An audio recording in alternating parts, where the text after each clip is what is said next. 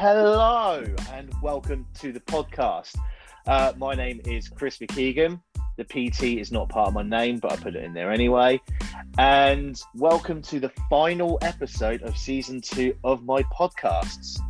Um, I have got a very special guest with me to finish up this season, but before I bring them on, I would just like to thank the uh, guest on my lost, lost podcast, my last podcast which I'm desperately trying to frantically look on my podcast list because I can never fucking remember. Uh, Charlie, Charlie Stickley, aka Mr. Massive Chuck Cyrus, you legend. He's a professional wrestler, hence the name.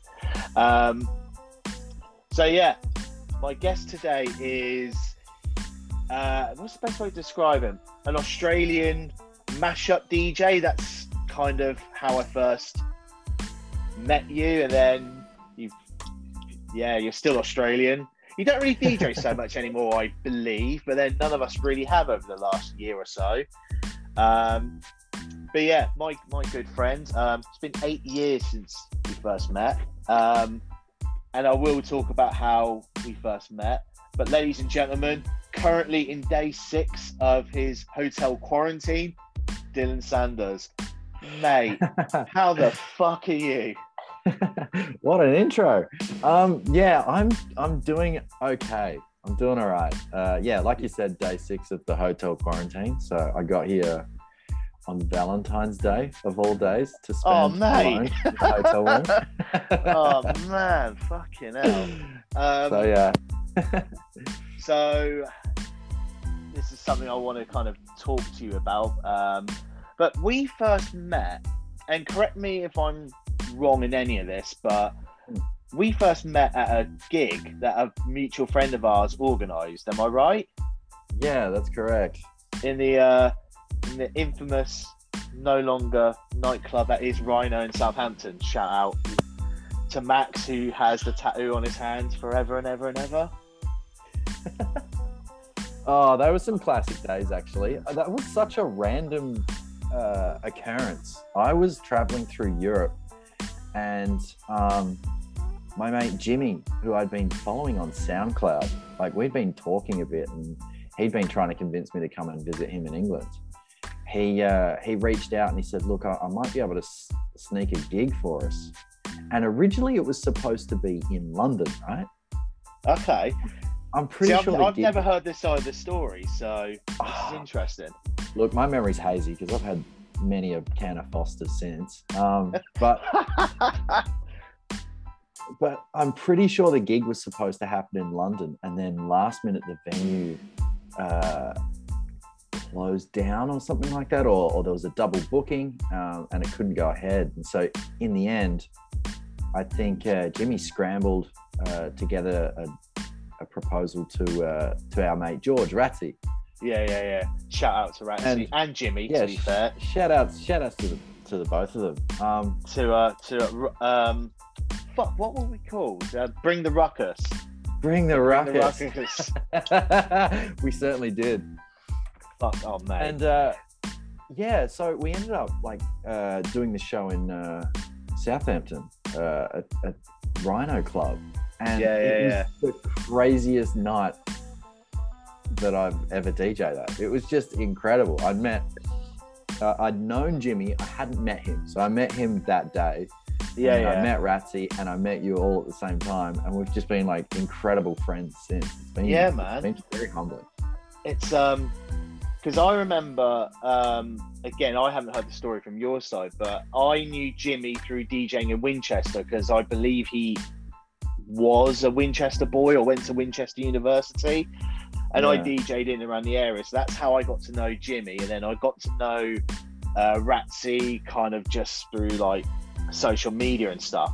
And then I think that that this, around the same time, all three of us were like, "Have you heard of this Dylan dude? He's fucking wicked." Or Jimmy might have introduced. he was like, "Yeah, you need to check this dude out." And yeah, the, ne- the next thing I knew, it was, "Oh yeah, like we're DJing in Southampton. Do you want to get involved?" And I was DJing in Salisbury that night. I was like, "Shit!"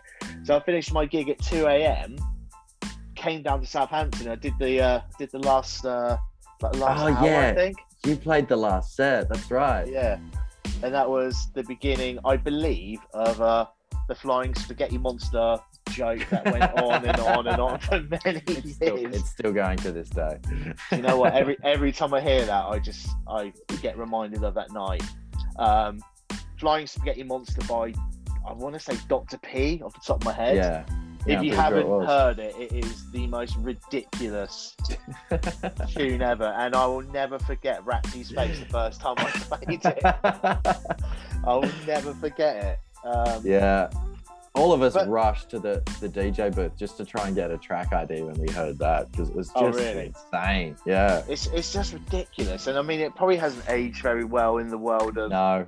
You know you know deep house and what have you. But yeah, every time I hear it, I just I just think of you boys, and it Yeah. It was it- a proper the proper 3 a.m. face melter, and I think you dropped it around about 3 a.m. yeah, probably. Um, but we, you know, since then we've DJ'd a few times. Um, we've DJ'd. Did we ever do? No, I didn't do. Did I do London or did you? Did we Yeah, do London d- together? I think we did. Yeah, yeah. You caught the train in like last minute. You yes. Yeah, raced yeah, yeah. in. Yeah, Um, that's it. I think it's the last you were time all- we actually saw each other, wasn't it? No, No, no, it was, seen each other um. Yeah. It was Ratsy's birthday. George's party, birthday. Yeah, it's Yeah. 30th or something. Yeah. When was that? Was that like a year, two years ago? 2018. Well, it definitely wasn't last year. It would have been the year before. So yeah, fucking hell. Nearly two years. It's been a while, mate. mate. So, what's been going on? So the last time I saw you was because Ratsy's birthday is a week before mine, so it would have been June 2019. And then next thing I knew, you you kind of fucked off to like Europe and stuff, and then Yeah. obviously, obviously the world went into lockdown, and then I saw that you were kind of in like, you know, the Far East area, and then, you know, back in Australia. So, what, what's what's been your story since we last spoke to each other? Uh, well, yeah. Since I last spoke to you, like I basically took a couple of gap years. I've, I've been working at the record label um, in Sydney. I've been working at Ministry of Sound, um, and uh, I really loved the job, but I just wanted to travel more. And so um, I ended up just booking a one-way ticket, and that's when I uh, I caught up with you in in England. And that was that, um, that was when you were living with Ratsy, wasn't it? Yeah, yeah, yeah. I stayed with him for a couple of months. Yeah, I remember that. So how's this? As like I'd booked my ticket, I'd gotten ready for the trip, and then like a week before my flight, I busted my ankle in a motorbike accident, so I couldn't walk. Fuck's sake. so you. I ended up, I ended up crashing at, uh, Ratsy's place for a couple of months just while I was recovering. Um, shout out to Ratsy for and Sally for the hospitality. I'm, I'm sure they'll Um, both listen once they uh, see your face, see your name on the. Uh, And uh, yeah, after that, I just kind of went traveling through Europe uh, for the good part of a year, um, just enjoying the sights and, and meeting people and just having fun. Because I then, uh, remember, I remember there was, there was like a, like two or three days in which you were in Paris and I was coming to Paris, but you left a couple of days before I did. Yeah, that happens a lot during my travels. I'll catch a text just as I'm leaving, and someone will be yeah, like, right. "I'm in Berlin. Let's catch up." And I'm like, "Oh, I'm literally at I've- the I've- airport right now." I've, I've just left. Yeah. Yeah, Um, yeah, and there and there was a couple of times where we were kind of like, you know, I thought about going here, there, and I was We like, dude, I'm going to catch up on- Barcelona. We were almost going to catch up in Ibiza, I think.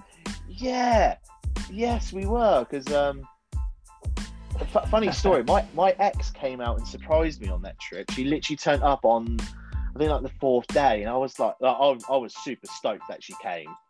Like, Okay. It was like the fucking coolest thing. But I remember we spoke as I was, I think like a couple of days before I was due to fly out. I was like, mate, come to Ibiza, and I was really twisting your arm, like, come on, come on. I ended up booking flights to Ibiza. I don't know if it was the same time that you were going to be there, but I didn't end up going because I got um, I got robbed in Hungary in Budapest. Really? Yeah, you didn't hear this story? Mate, I've no, I've not heard any of your outrageous stories, so I want to hear them all now. So you got I, uh. Yeah, I, I went out drinking. Obviously, every good story starts with a bit of alcohol. Of went out drinking with a couple of people from the hostel, and um, we went to the famous ruin bars. And it was like 3 a.m. and we decided to get a round of tequila shots. And I'm pretty sure my drink got spiked because everyone else Shit. was fine, and I uh, I just Wasn't. felt terrible, and I needed to go back to the room. And so uh, the distance between the nightclub and um, where I was staying was like about 500 meters. It was like such a short walk, but I never made it back. I woke up at six in the morning um, on the other side of town in between two parked cars just lying on the street. Oh wow. And so, uh, so yeah, I uh, I checked all my shit, and I feel like they'd taken everything except for my phone, which was in like a really um, a really hidden pocket in my uh, in my jeans.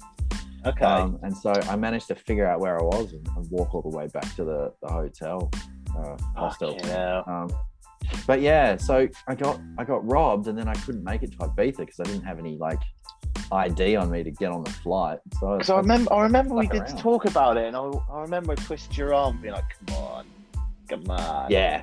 Oh, But- dude, I was well keen. fucking mate. I, I still think one day we just need to do it. We just need to meet up somewhere when, when obviously we're allowed.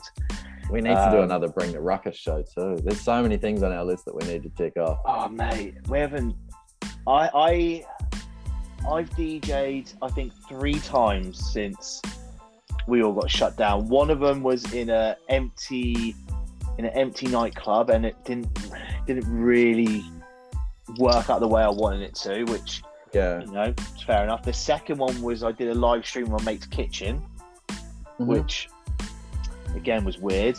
And then I just had a little dick around on my decks uh, the other day, but I I really miss it. I don't know if you do because you kind of stopped it for a while, didn't you? Or you didn't really. Yeah. I kind of semi-retired to be honest. I was DJing in Sydney um, quite regularly, and then Yeah, because I remember don't you know. seeing you do all the boat parties with like your your mate. Is it Ry Ryland? Riley, yeah, yeah, that, yeah, we we do them in well, we used to do them in Adelaide. We don't do them anymore. But the, it just, I don't know, it happened all of a sudden. I just lost a, I lost a bit of love for for DJing. Um, yeah, I think it was because there was a couple of nights where I was DJing in Sydney, and I just realised that I was almost this like the same age as everyone's fathers. I'm like, Oh. this doesn't feel right. Like, this crowd is wrong, talking to the wrong This- guy about that. this crowd is too young for me. I got to get out of here. So I just decided to give it up for a bit. Um, and I DJ a little bit. Like I've probably DJed once in the last 12 months. Um, Yeah. and yeah, I don't know. I'll I'll I'll pick a, a gig that I want to do and I'll, I'll do it. But um, I'm certainly not hungry uh, as I used to be. Yeah, I don't. I don't know if I am to be honest. Like it's been, it's been nice having weekends back because I've been DJing every weekend for well over a decade. So it's been nice, but also weird having. I mean, not that we could go out or do anything, but having Friday night and Saturday night and being in bed by like ten o'clock on a Friday and Saturday night is like even a year in, it's still fucking weird. It's still a nice novelty. So. The, yeah, the first couple of Saturday nights in seem really odd. You're just kind of like pacing around the house, fidgeting, wondering what to do. Now it's I'm, just, I'm used to it now. I'm just like, yeah, Saturday night, stay in. Let's, let's Stay load up. Netflix and just have fun. What What is your Netflix go to? Um, I've been watching Avatar: The Last Airbender actually. Okay. Yeah, it's Interesting. like a, a Nickelodeon like uh, cartoon Yeah, yeah, yeah. anime thing. yeah. Really into it. It's like I'm I, uh, watching it for the second time now. Fucking hell. I uh, what am I watching? I have just started. Um, Always Sunny in Philadelphia. We don't have that in Australia. Oh god. Oh, dude. I I would give you my login details, but I don't know if it works because of like your location. Yeah, I need to get a better VPN. Yeah, I was gonna say VPNs are the way forward. But it's only, that and Parks and Recreation have just come on UK Netflix, so I'm Oh, nice. so I'm Yeah, Parks and Rec is those. solid. mate. Just anything that's stupid. And I've also been told I, because I've never seen it, but I've been told I need to watch a Big Bang Theory, so I'm kind of chugging way through Okay. that. Yeah, I, I still, I still well clear of Big Bang Theory, but um, I'm a huge fan of Community. I don't know if you've got it on UK Netflix, but that's definitely worth a look. Um, that's the one with um, Donald Glover, isn't it? Yeah, yeah, I. I don't know if it is on UK Netflix, but if it's not, I'll find it somewhere online or Yeah, you'll be able find a country that will let me have it. I don't know. Yeah, yeah. Um, right, so the, the one thing I really wanted to talk to you about was so you just mentioned that you sort of went traveling. Um, so was it around towards the end of 2019? Yeah, I, it was basically from June 2018 up until the end of 2019. Yeah. And then I went back to Australia and spent Christmas with the family, which was great. Yeah, yeah. Um, and went back and did a little bit of DJing actually. There was a bit of work going around. So I did a couple of gigs here and there just to kind of um, build the bank balance a bit. nice, And, uh, and then, yeah. And then I went to Japan and, and went skiing with my mate Riley. nice.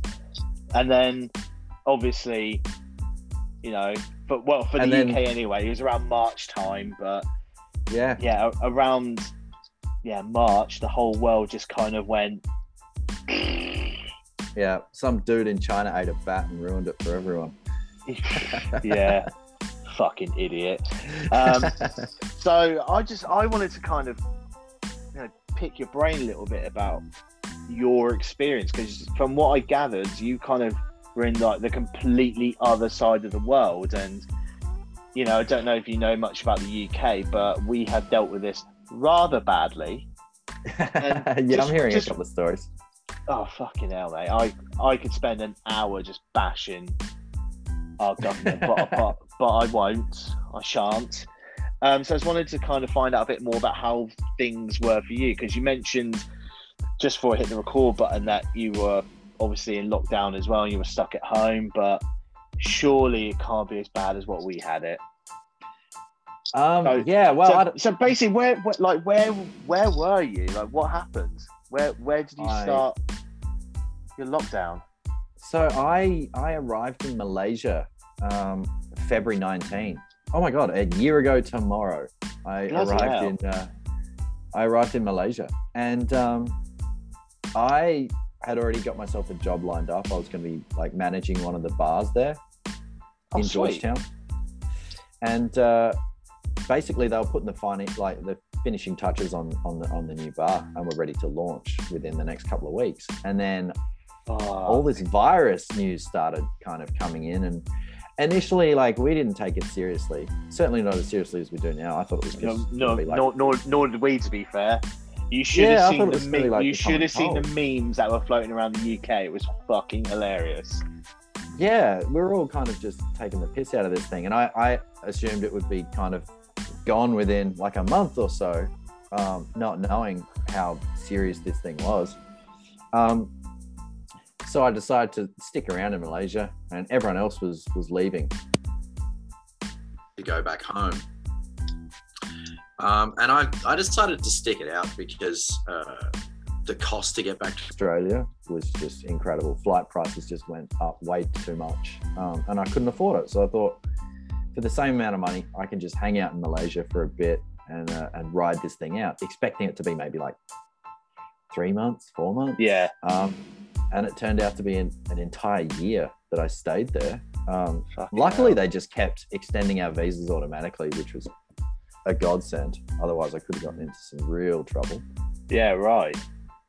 But uh, yeah, I basically spent the entire year in Malaysia, and initially they handled the situation really well, um, and it was safer than if I had gone back to Australia because Australia Oh, was starting wow. to see some.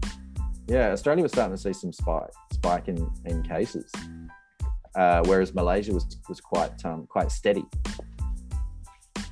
And so yeah, it, it seemed like the the better option to, and I ended up um, I think lockdown for three months the stage, and like July, August sort of thing.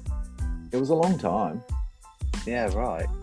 And then uh, I basically used that time to learn photography. I picked up a camera at the start of last year, and I was gonna say because because your Instagram has let's just let's just say it's gone up a notch because you were, you know, you, you you always posted, you know, really stupid Instagram pictures. You Yeah. know, the ones with multiple Dylans still to this day crack me up. And then, yeah, I remember just seeing like these really well shot pictures with, you know, like amazing filters and stuff. And I was just like, fucking hell, he's, you know, like to a point where I was like, is this, is this still Dylan's Instagram? like, I don't know. Um, Yeah, I kind of So- pivoted away from from posting about DJing to, to posting about like photography. so is that something you've always wanted to try or you just like fell Um, into it because of boredom or what's, what's, how did that all It's- come about? I guess it's a combination of both. I've always kind of been interested in taking pictures and stuff, but I never thought I was good enough. And then uh, I had all this time up my sleeve. We were locked indoors, and I thought, like, there's one of two ways I could like handle this situation of being locked indoors. Like, I can either just smoke a heap of weed and do nothing, um, and just waste the time, um, or I can like try and learn a new skill. And so I thought I'll just just give photography a go. And um, yeah, it's been a year so far. It's kind of it's yeah, I'm I'm still enjoying it. Um, Good. And there's there's it's one of those hobbies where there's just so much to freaking learn that you just you'll never fully complete it. So Yeah, right. It's always So- it's always fulfilling. So I remember you saying not that long ago that you were potentially looking at like doing weddings and stuff and you know, Yeah. is it like a is it a career option for you or is it just, you know, a hobby and you might earn some cash from it?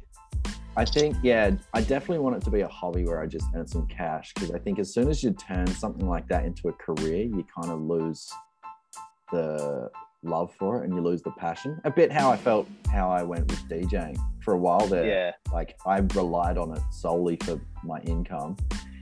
And it stressed me out that I wasn't getting enough money each week. And then some days, like some weeks, I'd be I'd be doing really well. And yeah, it kind of you lose the drive when you have to focus on it so much for When when it becomes a case of, you know, whether your rent gets paid or not. Yeah, I'm totally with you on that. Of and that was obviously when the global bastard hit us all the Mm. nightclubs shut so i wasn't able to dj and i was freaking out going fucking hell like that's like that's a lot of money i'm losing a month but it's been a year now and i've i've adjusted to it so Where were you There is- DJing then? You were DJing at uh, Cluedo?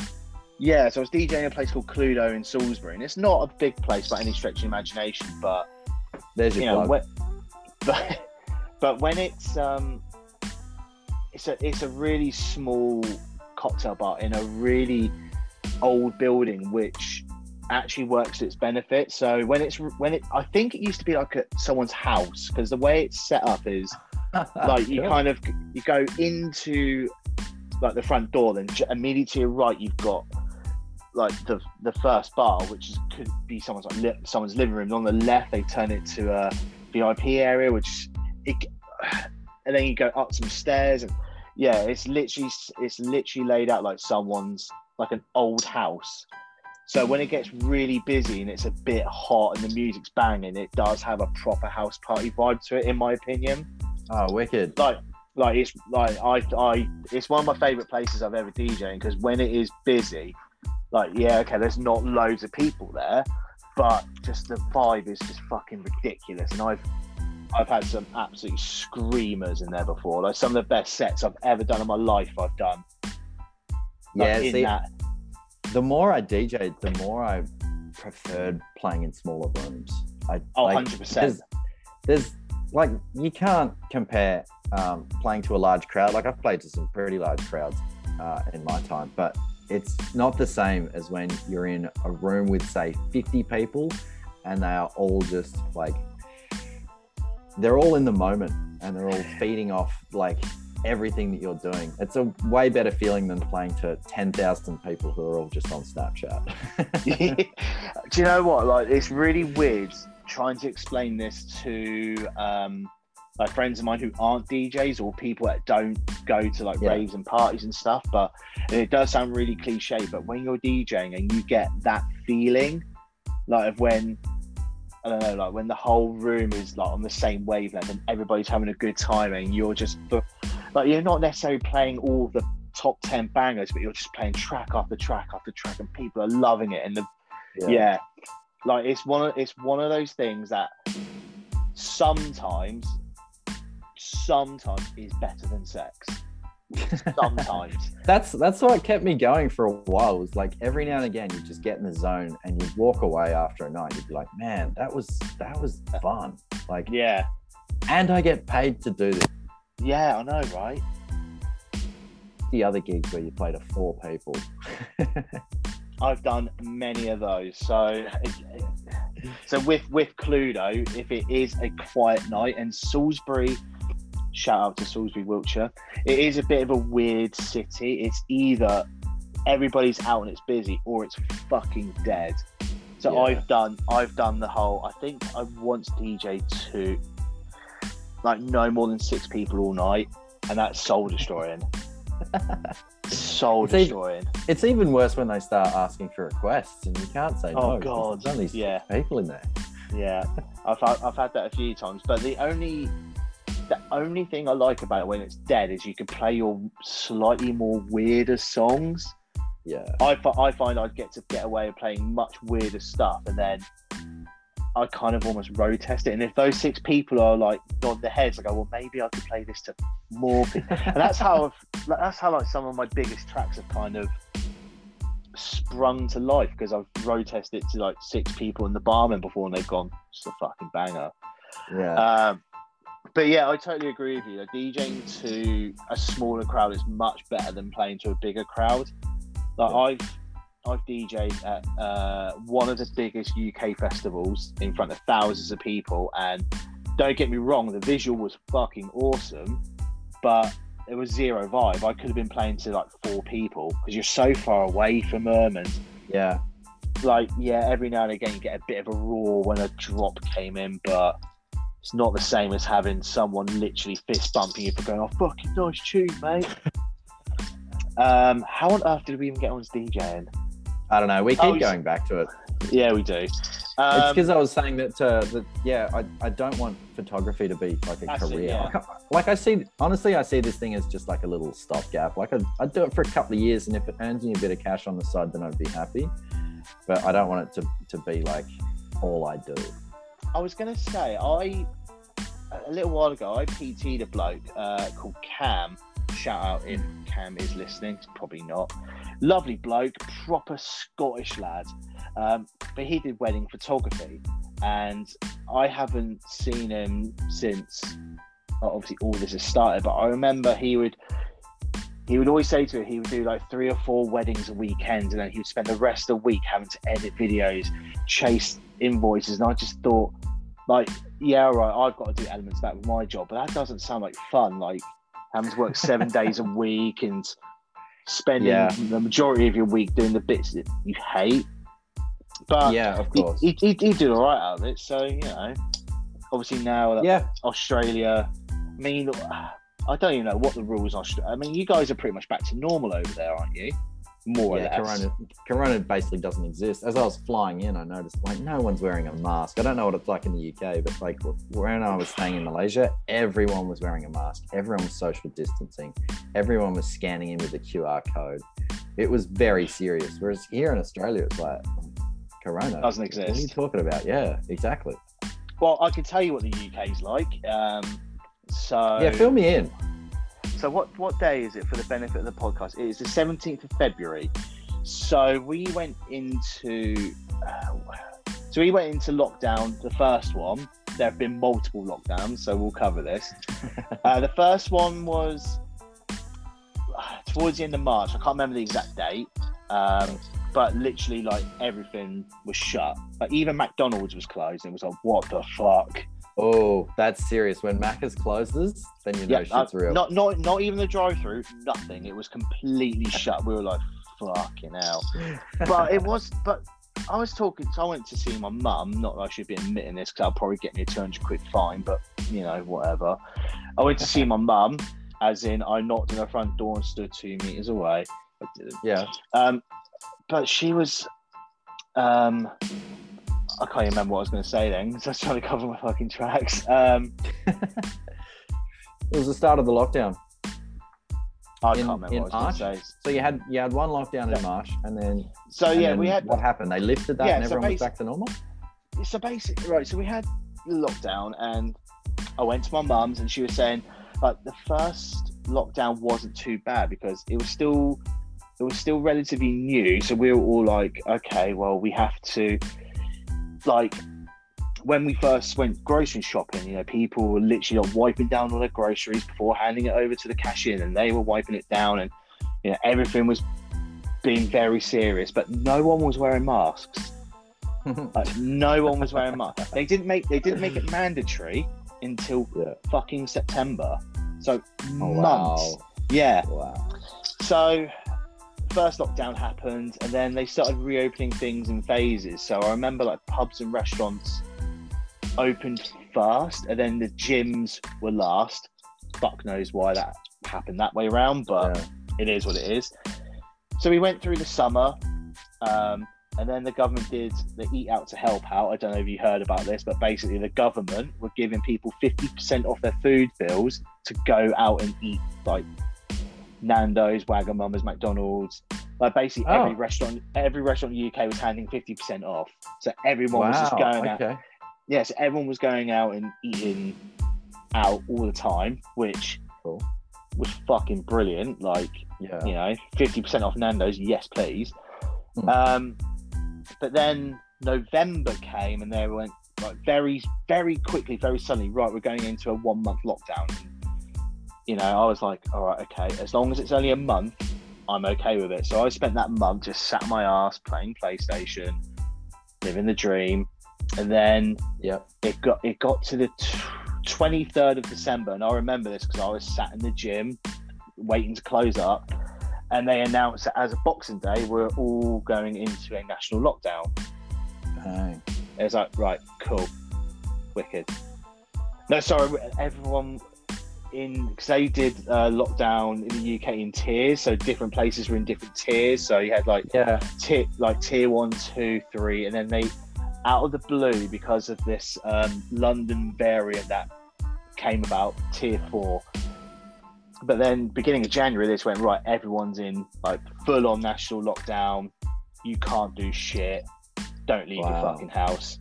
Okay. And that was the beginning of January, and they are apparently going to announce on Monday uh, measures to start lifting the lockdown, and it's just like, so well, like, because I, I spent the whole time in Malaysia. Our, our experience was slightly different. Um, uh, we obviously found out that this thing was quite serious uh, towards the end of February. And then in March, uh, they locked us down completely.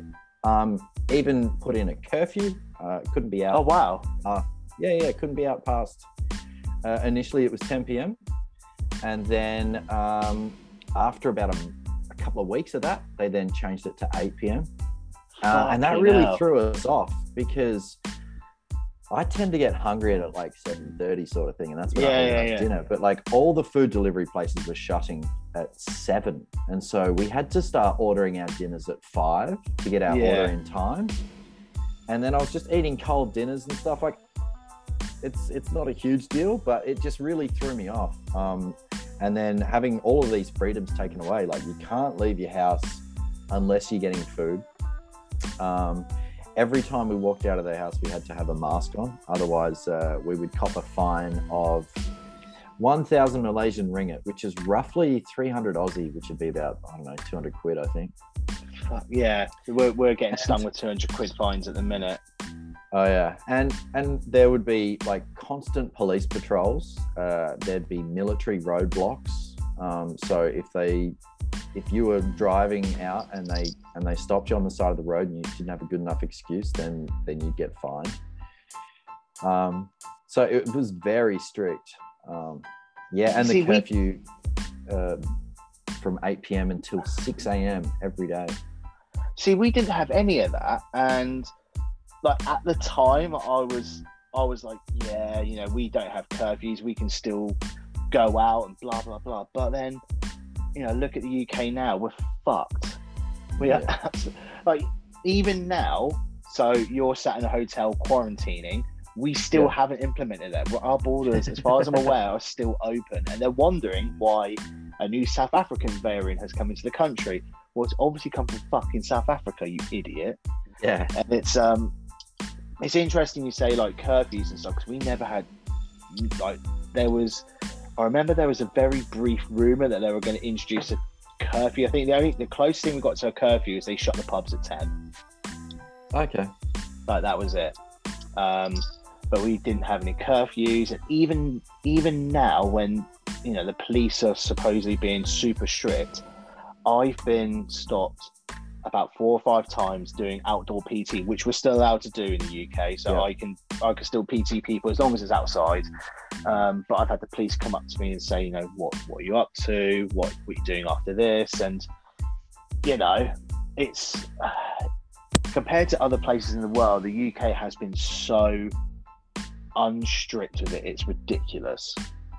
Like it's absolutely mental the fact that we're supposed to be in a national lockdown, and yet pretty much every, not all of them, but pretty much the majority of shops on the high street are either open or you can go for click and collect, which is mental.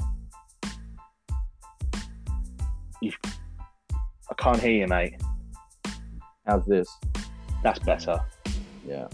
Um, it was completely different in in Malaysia. They took it a lot stricter, I think, because um, being in Asia, they they dealt with SARS back in when was that? Like 2002, 2001, or something like that. Yeah, it was a while a ago. long time ago.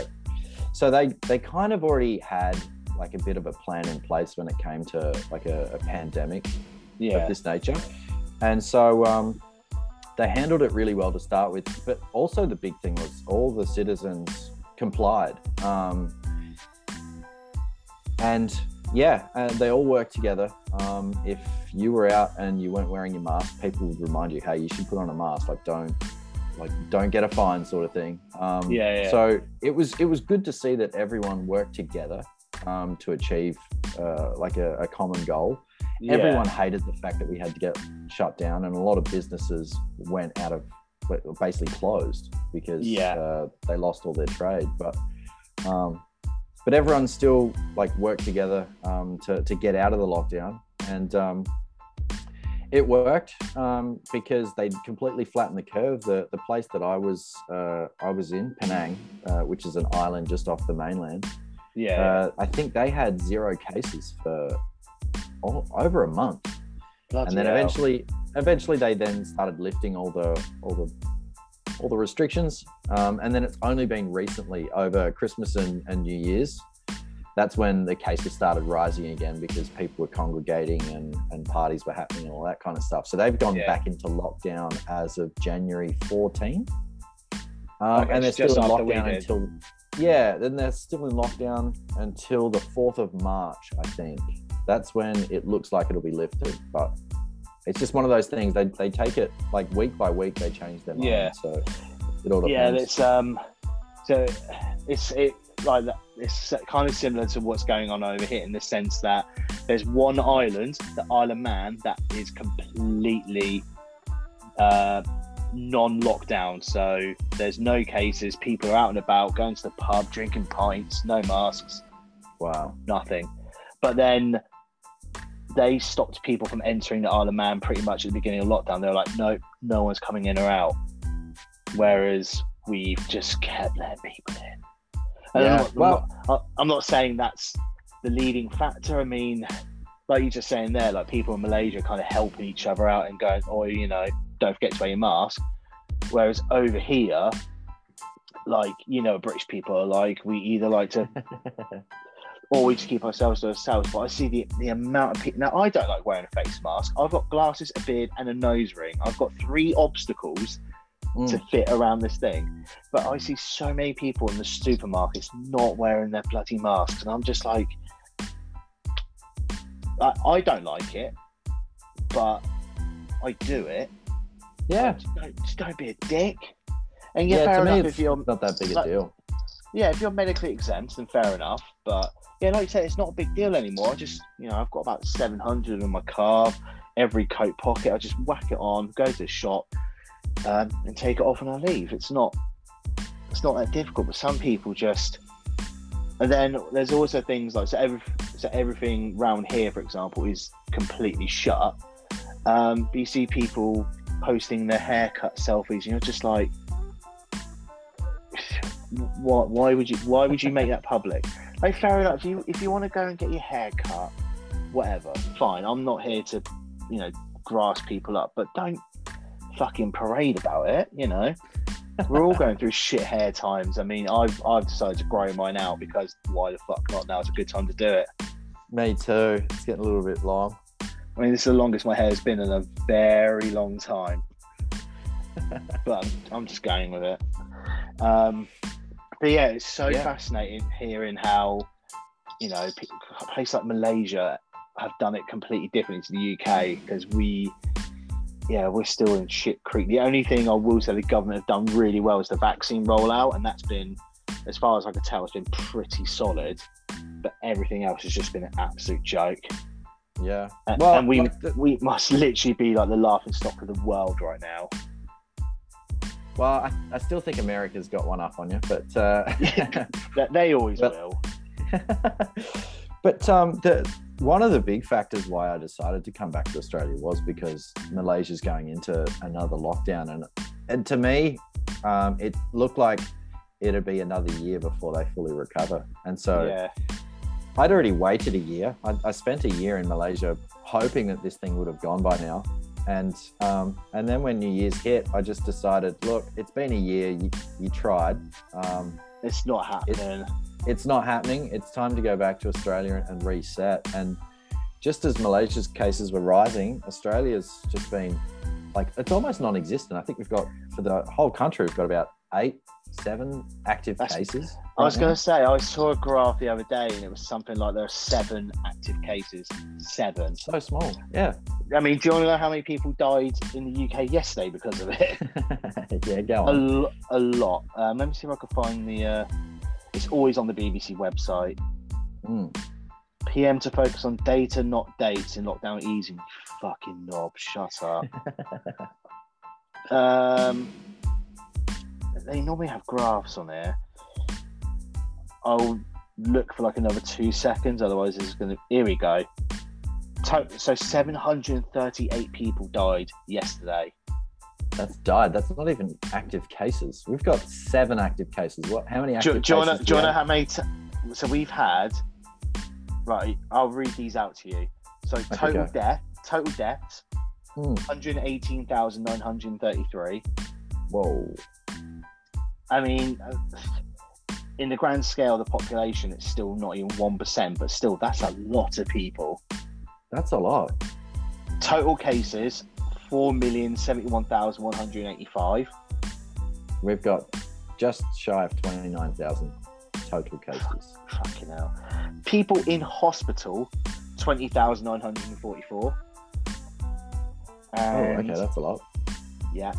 Although it is 67 down from the previous day, so okay. I mean, a- at least it's a all little going. da- it's all going down, to be fair.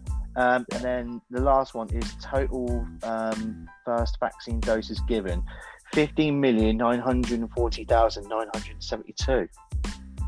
Already? That's quick. yeah, Uh, mate. Tell me about it. That's like a quarter of the population almost Really? have had their vaccine. Mental, isn't it? Three hundred sixty-four thousand eight hundred sixty-five up from the day before. Fantastic.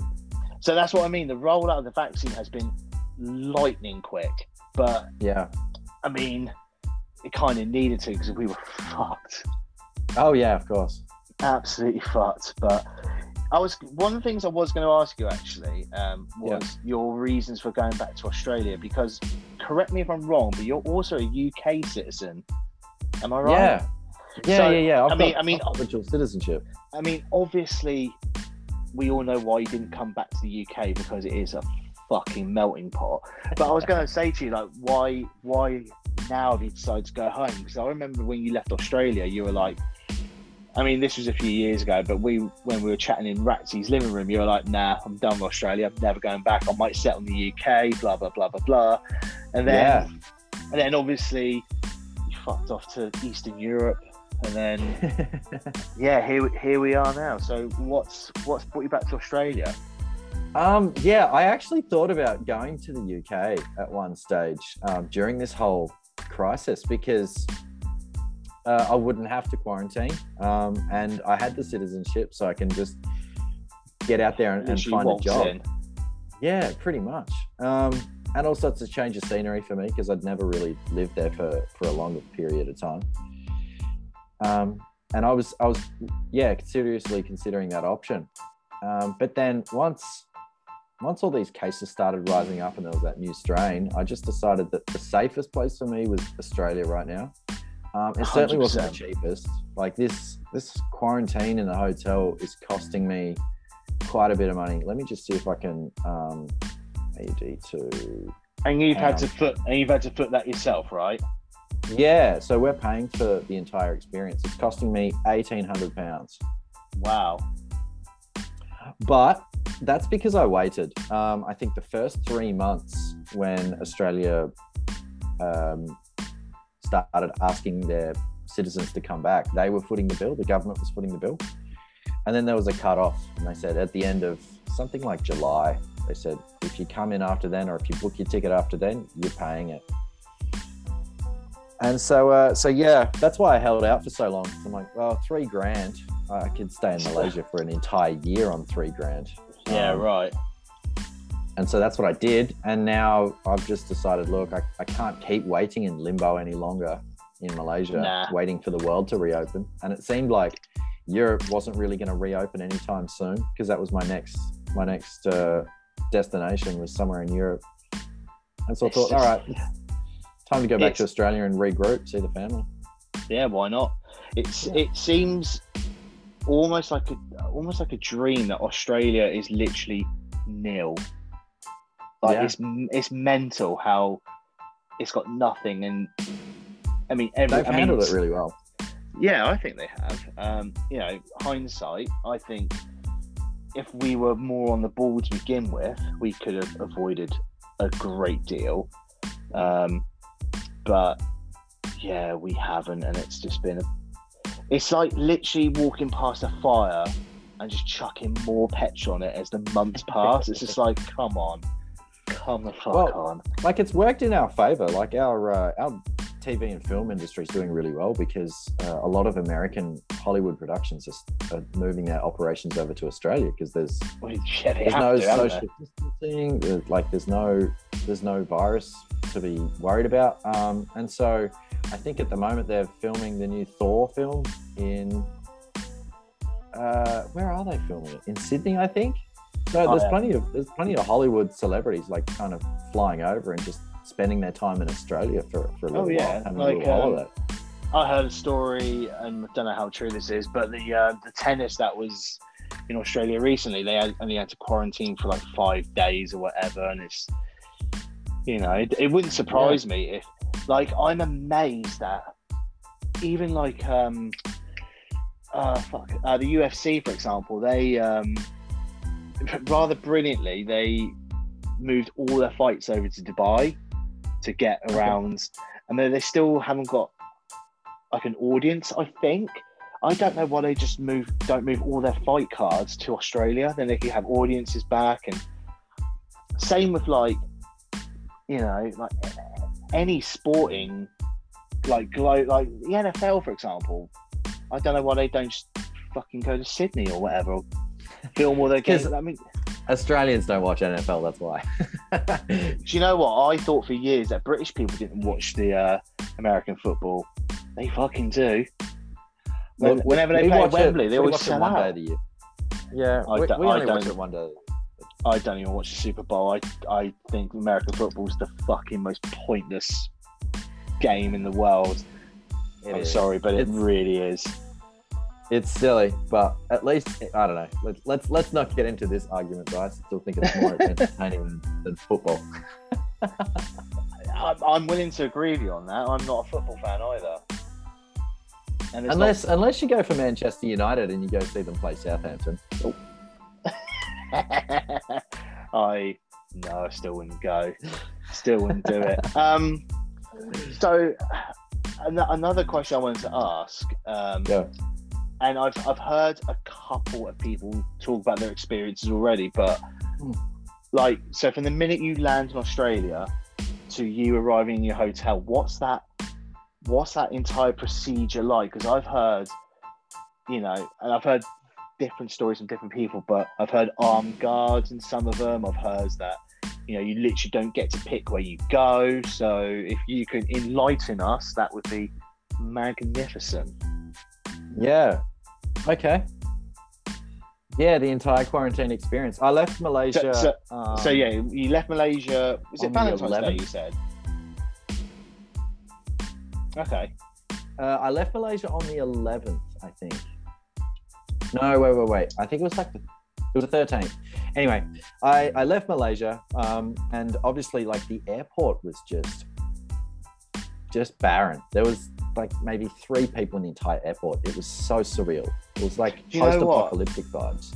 Just before you carry on, I went to Edinburgh in September when our lockdown was a lot more eased, and again. I, I was in um, Gat- Gatwick, Gatwick Airport, and it was like a ghost town. It was mental. So surreal. Like, Yeah. like all the shops and all the pubs and all the restaurants except for Wetherspoons were shut. It was fucking Except weird. for Wetherspoons. Of course, Spoons was still open. Oh mate, it, it was the only place that was open, and there was an hour and a half queue, and I was like, do I really want to Oh, queue an hour and a half for a pint? So I Yeah. stuck in around the back and sat on the table and didn't queue. Losers. Um, so anyway, you you get to the airport and it's dead. yeah completely dead so like the my experience was fantastic. I walked straight up to the check-in desk. I didn't have to wait or anything like that. I got served straight away. They, they took all my details. I had to get a covid test before i left so i went and got the swab in my nose a couple of days beforehand. Oh yeah, yeah. so i had to i had to show them that and, and they checked it out and they ticked me off and so i could fly. Um, yeah went through customs and that was all quite quite chill. And then uh, yeah boarding the plane there was five of us. And so we Shut all got like. up. We basically got a section yeah we got a section of the airplane all to ourselves basically Wow. and um, flight attendants like they kept their distance i got to my seat and there was a bag on there which had uh, a mask hand sanitizer and snacks for the flight so they weren't wheeling the, the trolley down and back Yeah, they just yeah, yeah. basically went here's enough food and snacks to keep you occupied until we get to singapore it was only like an hour and a half flight so it wasn't too long Oh, that's all right. and then I got to Singapore, and um, we got off the plane, and we're basically uh, we were all personally escorted to a big holding area. It's like a big um, transition gate that they'd kind of just cordoned off from uh, a section of Singapore Changi Airport. And uh, yeah, I had a 12 hour transit. So I, I basically spent 12 hours just in this cordoned off area with all these other travelers who were um, transiting through Singapore to get to wherever they were going. yeah, yeah. So I wasn't really comfortable there because it felt like it was a bit of a melting pot of potential um, infections. Yeah, So I just tried to keep my distance from everyone and I just hand sanitized as much as possible because I felt if I was ever going to catch this thing in transit, It in would that be area there. is where I would catch it. yeah. Yeah. So I kept my distance. Um, unfortunately, nothing in Singapore airport was open, so I couldn't. Uh, I couldn't just go get Burger King or anything like that. They had a food delivery system, um, and there was a choice of like four things that you could basically get. So it was quite minimal, but it was it was adequate. Um, and I just spent the entire time there, just watching movies, chilling, listening to music, just waiting basically. Yeah, yeah. And then when it came time to get on our flight, we are all escorted um, personally again um, to to the aircraft through the security screening process, and we were told to keep our distance between each other. Um, it was a very smooth process. They they they did it really well. Um, and then when we got on the plane, I think there was about 50 people total on, on my flight to Australia. Um, and I think the, the plane probably would have fit maybe 300 or something like that. So we all to had say that's not a lot of people. not at at all. all. Like I had a huge section of seats just bare around me. Um, and it was great. So I got the entire row to myself. I slept for most of the flight. I was Um, going to say, and- like, I many, many, many years ago, my dad was based in the Falkland Islands, and we got a military flight over there. And me and my younger brother were like, I think only like four other people were on this flight, so we had an entire row. And you just Yeah. lift up the armrest and you just lie down, and yeah, it was fucking wicked. So exactly I what mean, I. I- It's the best sleep I've ever had on a flight. I was going to say, at least you kind of had the option of just being able to stretch your legs and Yeah. lie down. Yeah, it was great. Uh, the experience was fantastic, actually. And then uh, we got served breakfast, um, and that was it. Like it was just very, yeah, very streamlined and, and really easy. Um, and then the fun starts when we land in Australia. So we get off the flight, and immediately we're greeted by this team of people, and uh, we're all wearing masks. And they take off the mask that we're wearing and they give us a brand new one, and then we sanitize our hands, and then we go through to customs. Um, and customs for me was pretty chill because I'm an Australian citizen, so Yeah. like, um, I didn't have anything to declare. I wasn't bringing anything into the country except for your dirty laundry, basically. Um, so I went through there, and then uh, and they checked all of our bags just to make sure that what we said uh, was true, and then escorted straight onto a bus. Um, and we didn't like they they grabbed our bags and they put our bags on the bus for us. We weren't we weren't to touch the bags. Um, we were to keep distance between each other. We got put on this bus, and then we just got taken to a hotel. Like we weren't told anything. It was basically just like we're going to take you to a hotel. You're going to stay there for 15 days, and then we'll release you. Like there was certainly not like, do you want the penthouse suite? Do you want a balcony? it was just like you're getting put here for two weeks. Put up with it, so I, was so Uh, how- which I didn't. I didn't really complain about. So, when you're obviously doing this process, like, do you try to think of the way to ask this? So, do you like give the government your money? So, if you go right, I want to come home, please. Right, you need to quarantine for 14 days. All right, cool, I agree. All right, that's three thousand dollars or whatever. Who like, who do you pay that to? Does that go to the government or like do you yeah, even it know? goes back to the. Well, d- no, I don't. I like I know it goes to the government somehow. Um, I'm going to get an invoice at the end of my stay. Basically, they give you a bill, and you're given 30 days to pay it off. That's fair enough, I Um, suppose. Yeah, uh, you can also work out payment plans if you don't have the funds. You need to prove to them you don't have the, the funds to pay for it, so they'll need Yeah. to see bank statements and uh, work slips and all that kind of stuff um, to work out a payment plan. But um, yeah, I guess at the end of this day, they'll just they'll just hand me a big bill and say, put this money into this account before this date. Otherwise, I don't know, Yeah. they'll double it. I don't. I have no idea. knows? Um, so But, uh, what? yeah we, we basically like we, we got off the bus and um and they checked us all individually so we, we got off the bus one by one and we identified our bags they put our bags up into our room um, and all the hotel staff they were wearing like safety goggles they were wearing masks and they were Yeah, wearing yeah. like full um Like, like, full uh, PPE. gowns yeah, yeah, yeah. yeah, completely. And uh, we checked in with the concierge, and then we also checked in with the local police. Okay. So then So the they local they are, police, they are fucking Yeah. on it, aren't they? they are serious. They really want to contain this thing. Um, Good. So the local police basically just rest, um, just exactly what the, the law states. Like if you if you leave your hotel room, you will be fined and you will be prosecuted. If you open your door without your mask on, you may be fined. Um, like all that kind of stuff. They basically just yeah, yeah. confirmed uh, with us that we knew exactly what uh, was required of us. So I said, yep. Um, and then they took us up to our room and basically just said, see you in two weeks. So there, there you go. Yeah. So you are currently in day six.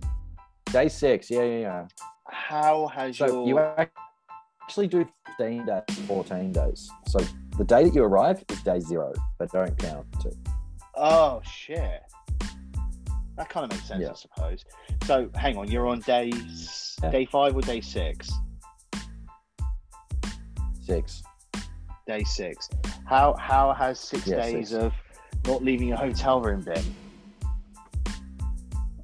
It's been interesting. Look, uh, at this moment, it doesn't really seem like that much of a challenge. Like it hasn't affected me too much. Um, Like, I 'cause you're almost half- because you're I almost halfway.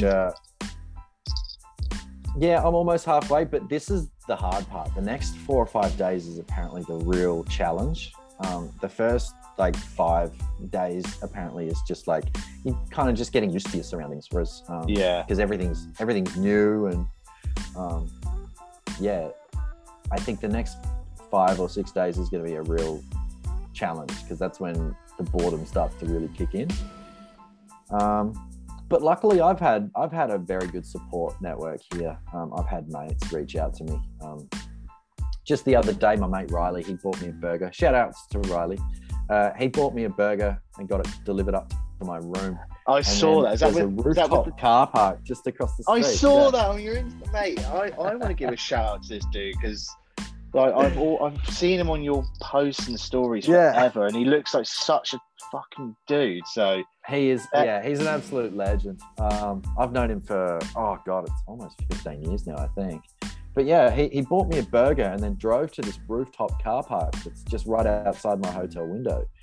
And he sat out there on a deck chair and I just sat uh, basically just looking through my window. We both chucked each other on speakerphone and had a one hour conversation while crushing Oh, a few man. burgers. It was great. that's awesome. it's just I- the little things like that that kind of help break up your day. Um, Am I right in thinking, and I heard this from someone else, that you're not even allowed to open your window, or is that a load of bollocks? Uh, well, I actually don't have an open, like a window to open, so I Oh. can't. Um, I believe some other people that are staying here were lucky enough to get a balcony, so they have fresh air, which is great for them. Um, Yeah, and, right. and a decent view. Whereas unfortunately for me, I I only have the, the view of the back. Yeah, I've got a rooftop car park to look at, and a couple of buildings and stuff as well. There's like I can see a little bit of a street down there, so every now and again I'll just like people watch for a bit just to kind of break up my day. Yeah, but um, it, it all depends. It's it's the luck of the draw basically. Some some people get a really good cushy um, room, and then others not so much. So, how have you been dealing with being stuck in a room for 24 hours? Like, have you have you kept a routine as such? So, what I so I from the very start, way back in March, I always said to myself, "I'll stick to my regular bedtime, and I'll still wake up at the time I normally get up." And to be fair, I've stuck to it pretty much religiously, and I think it's done me the world of good because I could easily stay up till four in the morning playing Call of Duty and not wake up till two o'clock in the afternoon. So, I mean, have you got a routine in place, or are you literally just waking up and just kind of doing whatever you feel, or what's what's getting you Yeah. by? I've I've got a routine in place, and um, the regular meals that they deliver helps you kind of uh, keep that that routine. Um, so every morning between seven and nine, um, they deliver breakfast to your door. They basically just drop a bag of food right outside your door, and then they knock on your door, and then you have to wait. You have to look through the peephole and make sure that they've left, Yeah, and then you put your mask on, open your door, grab your bag, and, and mask off. head straight back inside. Yeah. Um, and so that's kind of kept me uh, in a routine because you've got three meals a day delivered at three um, specific Like regular times. times, yeah. Yeah. So I've been waking up roughly like between seven and nine because that's when breakfast is. Um, and uh, I've been trying to do a bit of exercise every day. I'm trying not to overdo it. Um, uh, and I've also, like, my mate dropped off a PlayStation, so that's been keeping me company as well. But I'm trying not to use that too much. I don't want that to, to completely rule my day. Um, Yeah. and then in the afternoons, I'm catching up with uh, uh, a friend. I've got a friend that's staying in Greece at the moment. She's from Denmark.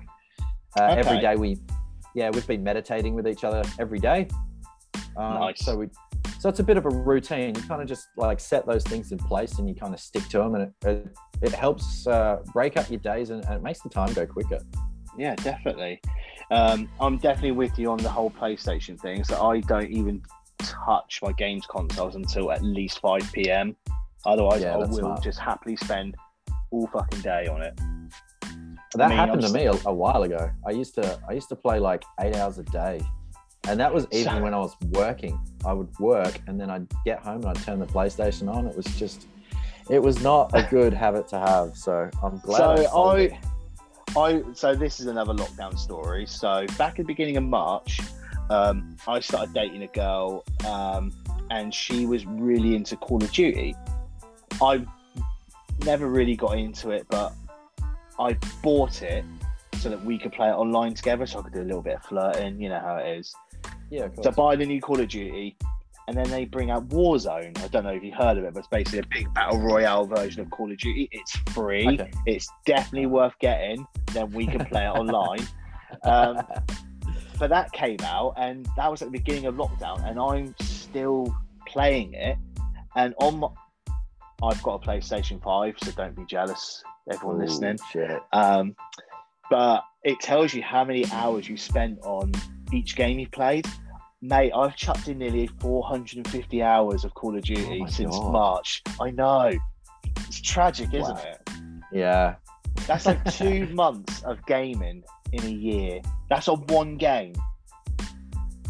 I'm not sure if I'm impressed or not. That's incredible. But No, yeah, that's lock- that's lock- it- yeah, lockdown one, I, I chucked a lot of hours into gaming. sometimes you do need something like that to keep yourself sane. But uh, yeah, I feel like I'm I'm glad I don't own one anymore. Um, I'm lucky that uh, my mate Isaac loaned me his, so I only got this for two weeks. So I'll have my two week fix, and then when I get out of here, that's like I'm I'm not focusing on that. I need to go my- get myself a job now. I've been out of a job for three years. I need to I need to see this bank account grow. I was going to say, what's the plan once, you know, your 14, 15 days are up? Have you got a plan? Like, have you got a place to live? Are you going back to the parents? Like, what's what's going on? I kind of I don't really have much of a plan because I've tried planning out 2020 and look where that got me. Yeah, fucking Um, nowhere. so my plan is to obviously like once I get out of here, I'm moving back in with the parents for a little while. I don't know how long we're going to be able to live with each other for. Um, but uh, luckily, the Australian government has a stimulus package. Um, I've applied for it and I've gotten approved. So uh, that'll help me out with uh, cost of living. So I might end up uh, moving in with my mate Riley if I can. Nice. And I can then, uh, imagine that'll be then- fucking jokes. Yeah, that'll be fun. Uh, that'll be so much and then fun. uh, and then the, the idea is to just go find some work if i can find some work then that'd be great. Um, i'm not too fussy. Um, don't really want to be cleaning toilets um, Because I remember but, you uh, saying that you that you'd be quite happy just to work at like Starbucks or something, or yeah i'd be happy just doing barista work or something like that. Just just anything to kind of keep me busy. Yeah, right. So no, because solid- like this is this is only like like coming back to australia is only temporary like as soon as international borders open up i'm getting back out there so i'm not looking for a career job i don't want to dive into like a a marketing or finance thing that's, Yeah, yeah. going to lock me down for another five years I, I just need something temporary for about 12 months and then as soon as the borders open and everything's back to normal i'm probably i'm going to try and go to south america oh yeah. Was, yeah So what what's what's the aim? Not the aim, but like with with all your traveling, is there have you got like a tick list of countries you want to go to, or are you just going? I want to go here, then here, then here. And is this how you're going to live like the rest of your life? Are you going to be like a long haired, sixty year old dude who just travels around? Like Yeah, maybe. I don't- free love. I don't know. I just know that I, I still enjoy traveling, and there's so much of the world that I want to see. Um, and I'm only getting older. Like I just turned 36, and uh, I still want to like I still want to see the world while I uh, while I have the physical ability to. Like I want to go hike up the Inca Trail, and I know that I won't be able to do that when I'm 50 or 60. So I might as well do it now while Fuck yeah. I'm young and able. Uh, mate, I had no So- idea you were 36 years old. I thought So yeah, you were younger. My, my plan is to just travel as much as I can. Yeah, no, but 36 a month ago. Yeah, Wow.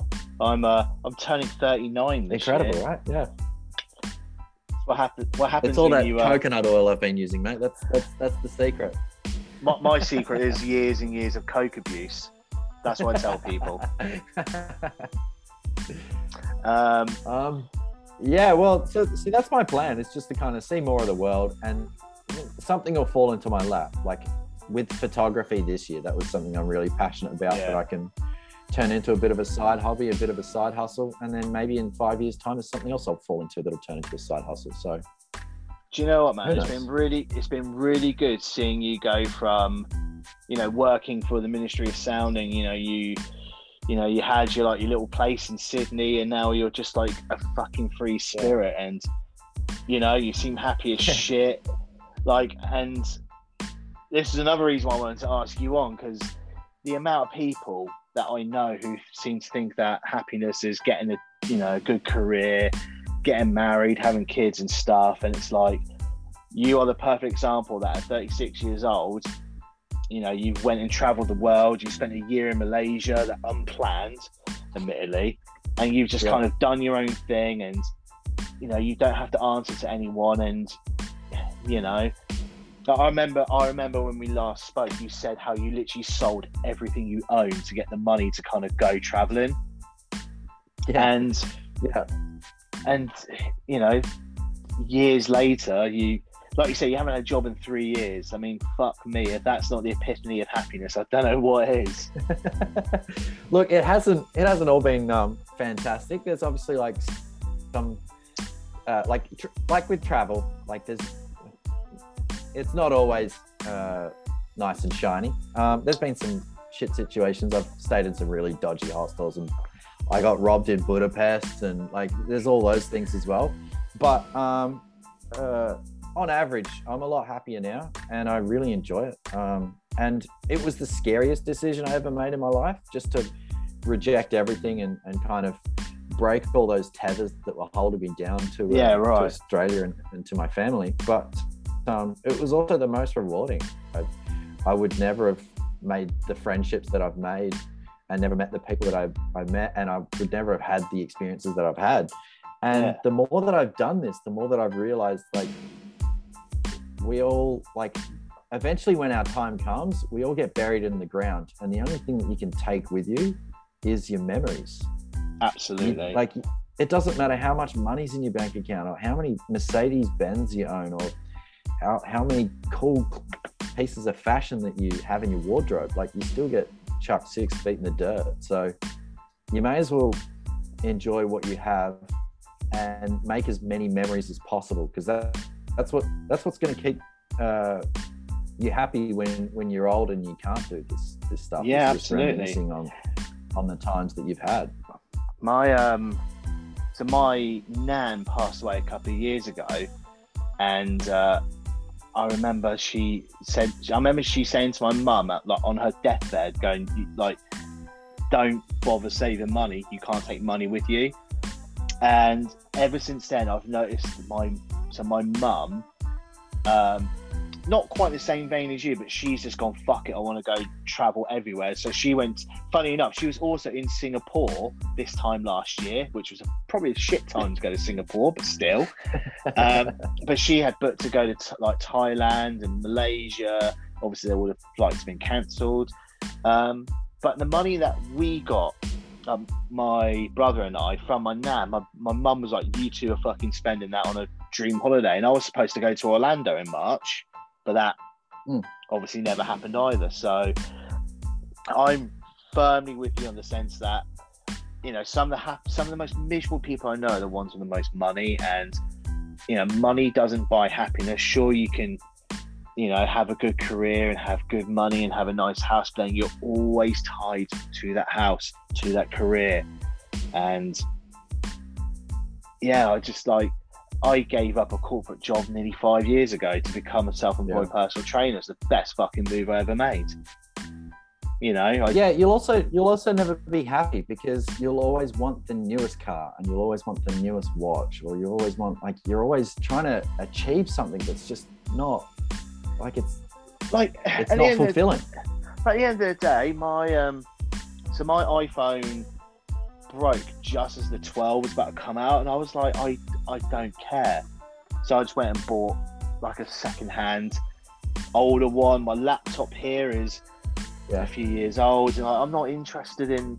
I mean, yeah, I went and bought a PlayStation 5, but Boris Johnson actually paid for it. So, um, Thanks, Boris. but yeah, I've you know my Apple Watch, for example. I don't know if it comes across on the webcam, but it's covered in scratches from falling off my skateboard. Ah, Like I no, I just, can't see that. I just, pretty good. I just don't, just don't fucking care. At the end, at the end of the day, like you said, memories are what will get you through when you're older, and you know, have, having a bit of financial security is nice. Don't get me wrong, but it's not the be all and end all. Yeah.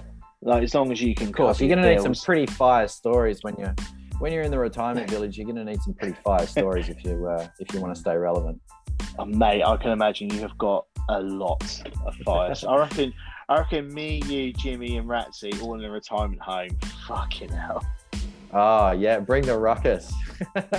We we need to do a bring the ruckus once once we can. I still. So on my hit list, I want to do Australia during Christmas. I want to be the sad swat that does Bondi Beach on Christmas Day, but Yeah, I I'll still, I still haven't been to Australia, and I was going to do it last year, but then obviously Yeah. COVID hit. So one day, I promise you, we will have a Foster's on the sandy beaches of Australia somewhere. it will happen. I just don't know when. Definitely, it's going to be difficult to find a Foster's because it just doesn't exist here in Australia. But I, uh, I, we'll definitely I, have I can We'll imagine it a doesn't. I can, I can imagine it's almost like one of those, like you said, a beer that doesn't exist, and everyone's like, for fuck's sake, we don't actually drink it. Exactly, yeah. Exactly mean, it. I mean, no one drinks Foster's. It tastes like shit. but There, I it's cheap. said it. But it's cheap. Uh, mate, it's been a pleasure talking to you for the last hour or so. It's been ages Yeah. since we last caught up. Um, yeah, it's been too long. do you have anything you want to say or plug your socials or any final words before I let you crack on with your sixth day in hotel quarantine? Um, nah, I, I'd yeah, follow me on follow me on Instagram. Find me. Just- just find- just find- Basically, yeah. Just find Dylan. He's uh, he's a lot funnier on social media than he makes out to be. Um, but yeah, dude, it's been a real pleasure, um, and we'll have to do this way more often. And definitely definitely. once uh, once travel is allowed, we need to meet up somewhere and just drink an obnoxious amounts of uh, what was that shit that we drank in um, orange rooms on New Year's Day? Stuff Oh. that fucking I don't know. that shit that Ratsy always fucking pulls out. Oh my god. I want to say remember. I want to say Bucks Fizz, Oh. Buckfast. Oh, Buckfast. fuck, mate. Jesus Oh, oh yeah, I forgot about that. Yeah, Bucky Oh. bombs. Mate, I was so fucked that day. It was ridiculous. Yeah, that that stuff completely just absolutely melts your brain, turns it smooth. Do you know what? I've still got that picture of the three of us on the DJ booth wearing Oh, those brilliant. stupid t-shirts, and I haven't got a beard, nothing. It's weird. oh, it was a classic night. Yeah, we'll have to do one of those. But mate, it's been a Lovely. real pleasure. Um, Thank you. and I hope you enjoy the uh, the rest of your quarantine. But I'll Thanks, mate. you on Instagram and plug you to uh, download Warzone and just fucking all sorts. But Yeah, mate, sure. it's been a real pleasure. Thanks, Chris. Right, take care, mate. See you, mate. Bye. Oh, hang on. Oh bollocks! I do this every time. I don't hit